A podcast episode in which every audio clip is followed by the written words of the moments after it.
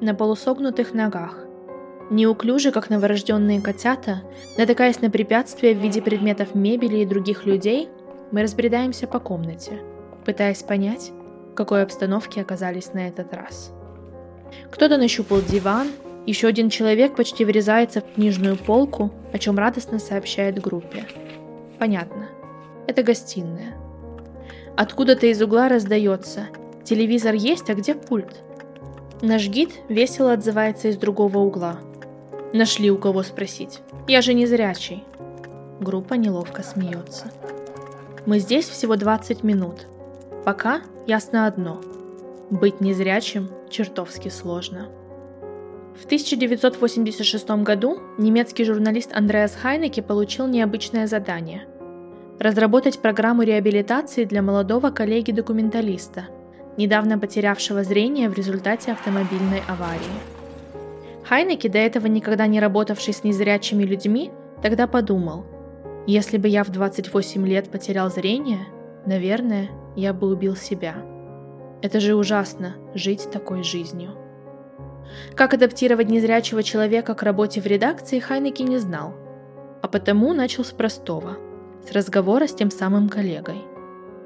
Первая встреча вышла неловкой. Когда Андреас постучал в дверь, ему открыл высокий, отлично выглядящий парень, который точно не походил на недавно ослепшего. Андреас извинился и сказал, что ищет своего коллегу по имени Матиас. Когда оказалось, что как раз Матиас стоит перед ним, у Хайнеки вырвалось. «Но вы не похожи на слепого». Матиас рассмеялся. «А как должен выглядеть слепой?» Для Андреаса Хайнеке это было первой встречей с незрячим человеком. Его представления об этой социальной группе, как оказалось, совершенно не соответствовали действительности. Его коллега прекрасно ориентировался в пространстве, курил не поджигая дом и наливал кофе, не пролив ни капли – Хайнеке был шокирован и стыдился того, что относился к незрячим с таким предубеждением. Матиас, по описанию Хайнеке, оказался интеллигентным, остроумным и интересным человеком, который мог бы многое предложить миру. Проблема заключалась в том, что мир не знал, что с ним делать. Через несколько встреч Андреас Хайнеке приходит к выводу, что дискриминация и предубеждение по отношению к людям с инаковостью будь то слепота или что-то другое, происходит от незнания. А незнание – результат недостатка общения с теми, кто отличается от нас. Поскольку в обычной жизни зрячие очень редко контактируют с незрячими, развеять мифы о слепоте как о существенном ограничении возможностей попросту некому. Тогда Хайнеке стал думать о том, в каких условиях можно устроить диалог между представителями обеих групп. Решение принес случай – 1988 году Хайнеки начинает работать во Франкфуртском фонде слепых, разрабатывая электронные девайсы для незрячих людей. Однажды в офисе отключают электричество, и незрячий коллега помогает Андреусу ориентироваться в темноте. Позже Хайнеки будет вспоминать. Это был момент Эврики. Темнота как великий уравнитель. В 1989 в Франкфурте на Майне открывается первая интерактивная выставка – «Диалог в темноте», призванная наладить коммуникацию между зрячими и незрячими людьми. Хайнеке становится одним из первых социальных предпринимателей в Германии, к концу 90-х запустив еще несколько проектов, включая «Диалог в тишине», где глухонемые гиды общаются со слышащими посетителями. В 2000 году Хайнеке основывает компанию Dialogue Social Enterprise, чтобы иметь возможность организовывать подобные проекты по всему миру – Гиды первых выставок ездят за границу обучать тех, кто будет работать во франшизе. Диалоги переезжают в Гамбург, где надолго обоснуются в здании старого промышленного склада. Хайнеки выступает на конференциях, получает несколько наград и почетную степень профессора Университета экономики и права в Гессене. Диалог в темноте становится одним из самых известных немецких проектов в области социального предпринимательства. Мы оставляем сумки в шкафчиках. С собой можно взять только монетки в 1 и 2 евро, чтобы выпить чего-нибудь в баре в конце экскурсии. Телефоны выключить и спрятать, так же как и смарт-часы, зажигалки и любые другие потенциальные источники света. Никаких очков, украшений, головных уборов. Если вы что-то потеряете в темных комнатах, не надейтесь это вернуть. Проходим через красную арку с надписью «Диалог в темноте» и остаемся стоять в небольшом коридорчике. Вокруг кромешная тьма, та, что называется «хоть глаз выколи». Мир вокруг выглядит одинаково черным, что с закрытыми глазами, что с открытыми. На ощупь выбираем белые легкие трости, должны подходить по росту, Минут через десять, когда глаза привыкают к темноте, появляется гид. Веселый мужчина с молодым голосом. Следующий час мы проведем под его надзором. Дверь открывается, и мы, ведя тростью справа налево и обратно, пытаемся попасть в арочный проем, ведущий в чужую жизнь. Считается, что около 80% информации об окружающем мире люди получают с помощью зрения – Отними его, и человек, привыкший надеяться на свои глаза, становится беспомощным и уязвимым, теряет уверенность, ощущение безопасности и ориентацию в пространстве. В темноте, где зрение бесполезно, зрячие и незрячие меняются местами. Те, кто в обычной жизни считаются слабыми и нуждающимися в поддержке, оказываются более приспособленными к ситуации, чем сильные, привыкшие все контролировать зрячие. В темноте слепота и приобретенные с ней навыки становятся преимуществом. В романе «Катастрофе» Джона Уиндома «День трифидов» большая часть населения Земли в одночасье слепнет после наблюдения за редким кометным дождем. Главный герой, которому посчастливилось сохранить зрение, выходит на объятые хаосом улицы и встречает человека, одетого более аккуратно, чем все другие, кого он видел этим утром. Когда он рассказывает незрячему человеку о том, что произошло, тот иронично замечает, теперь все их проклятое попечительство понадобится им самим.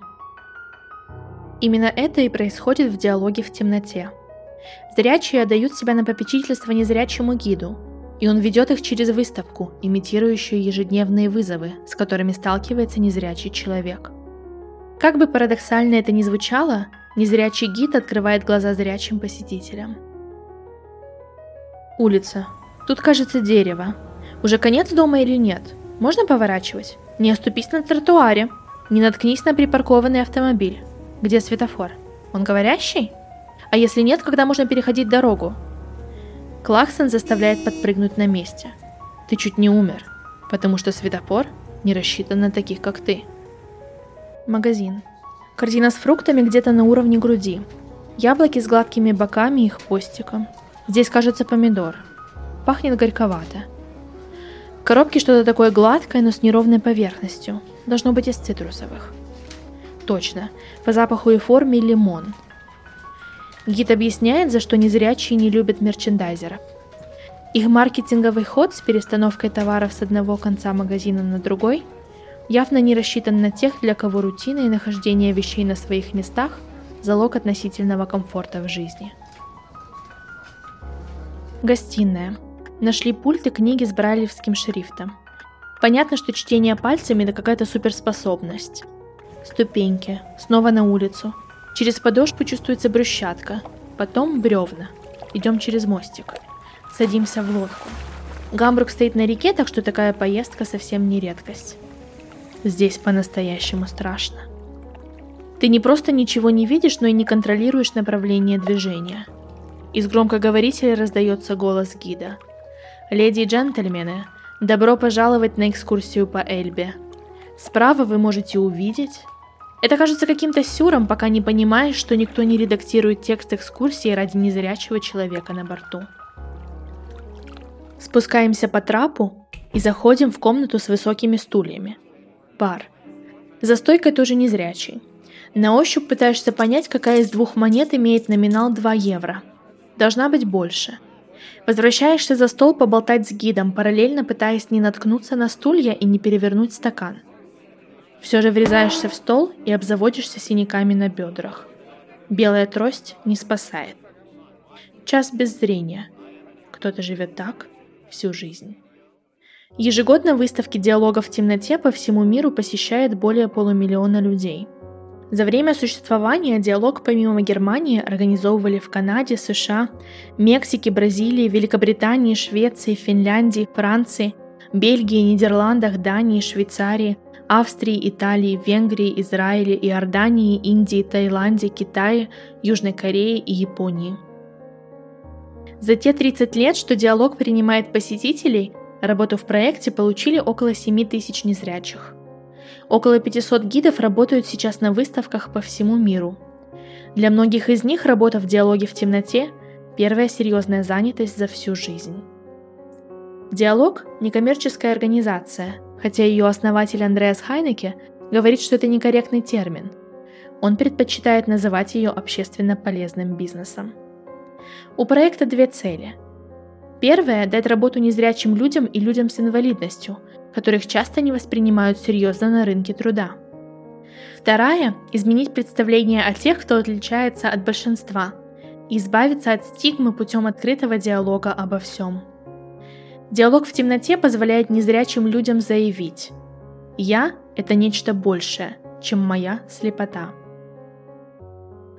В 2007 году организация провела исследование влияния проекта на самих гидов. Как рассказывали экскурсоводы в своих интервью для исследования, диалог прежде всего дает уверенность в своих силах.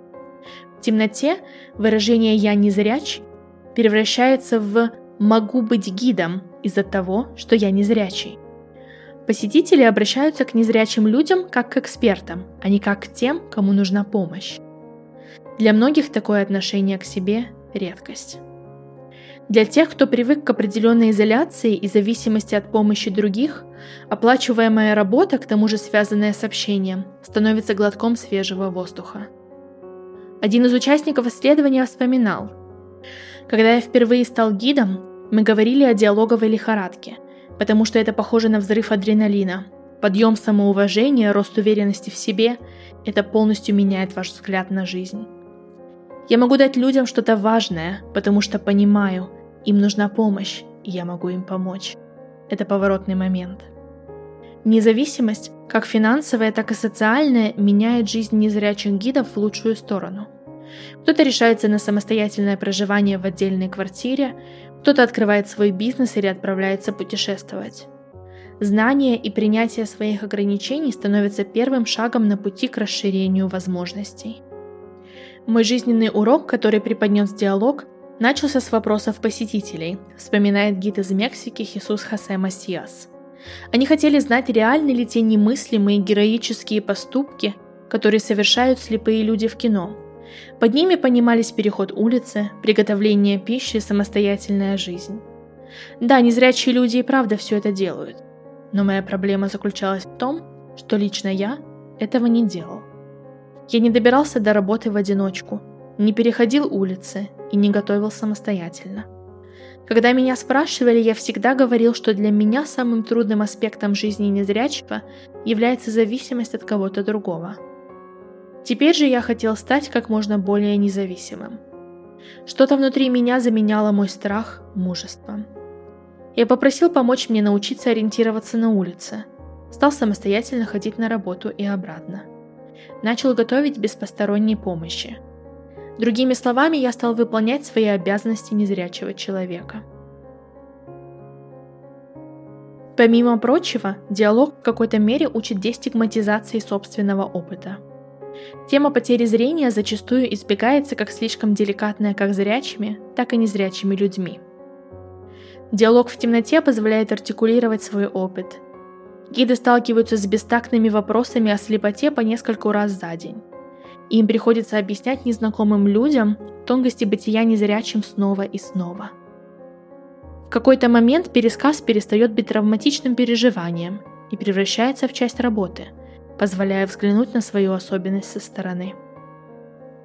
Диалог в темноте научил меня не злиться из-за того, что люди спрашивают о слепоте, рассказал один из участников исследования – он позволил мне понять, что я тоже задаю глупые вопросы, что люди просто информируют себя. Это длительный эффект, потеря гнева. Мы выходим в плохо освещенное промежуточное помещение.